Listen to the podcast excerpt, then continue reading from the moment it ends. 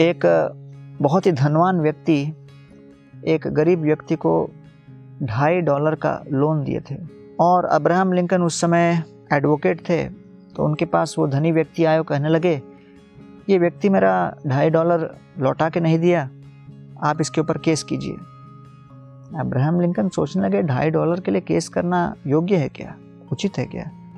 तो उन्होंने तरकीब निकाली और कहा, धनवान व्यक्ति को, चलो भाई, हम केस लड़ेंगे, लेकिन कितने में? दस डॉलर में। तो वो भी तैयार हो गया, दस डॉलर दे दिया। अब्राहम लिंकन दस डॉलर लिए, ढाई डॉलर उस अमीर व्यक्ति को दे दिया, ढाई डॉलर उस गरीब व्यक्ति को दे दिया और फिर स्वयं पाँच डॉलर रखे। और इस प्रकार उन्होंने सभी लोगों को संतुष्ट कर दिया। नहीं अन्यो जुषतो जोश्याम बुद्धि भ्रंशो रजोगुण श्रीमदात अभिजात्यादैर।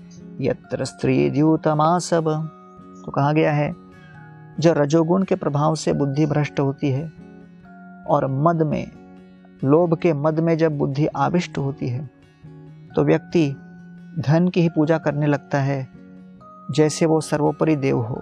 लेकिन हमें अपने इंद्रियों को वशीभूत कर, मन को हर प्रकार के स्वार्थ इच्छा से मुक्त कर, केवल सेवा भाव से युक्त होकर यथाशक्ति यथासंभव भगवत भजन में अपने तन मन धन को लगाने का प्रयत्न करना चाहिए।